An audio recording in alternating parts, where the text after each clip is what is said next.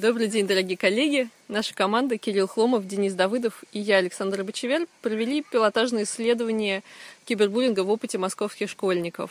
Э, тема агрессии в интернете и кибербуллинга сейчас является э, чрезвычайно исследуемой э, во всем мире, и Россия здесь не исключение. Для России проблема кибербуллинга также очень актуальна. А, подробности, цифры, детали, описание выборки и так далее вы можете посмотреть в статье. А я бы хотела подчеркнуть два момента, которые показало наше исследование. Мне кажется, что они очень важные. Во-первых, а, оно подтвердило наши идеи о том, что граница между виртуальным и реальным миром становится все более проницаемой. В частности, ситуации травли могут начинаться между школьниками в очном общении, в классе и переноситься в интернет.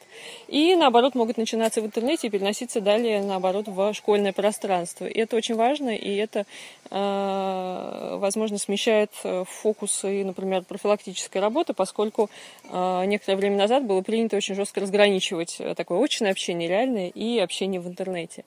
И второй момент, который я бы хотела подчеркнуть, это то, что касается роста толерантности детей по отношению к ситуациям кибербуллинга э, с возрастом. Когда мы спрашиваем учеников пятого класса о том, считают ли они кибербуллинг нормой или проблемой, большая часть из них отвечает о том, что э, это проблема, с которой нужно бороться, эта ситуация их не устраивает, она их э, тревожит и так далее. Когда мы спрашиваем более старших детей, чем старше они, тем э, легче они э, относятся к ситуациям кибербуллинга и тем более нормативными они их воспринимают.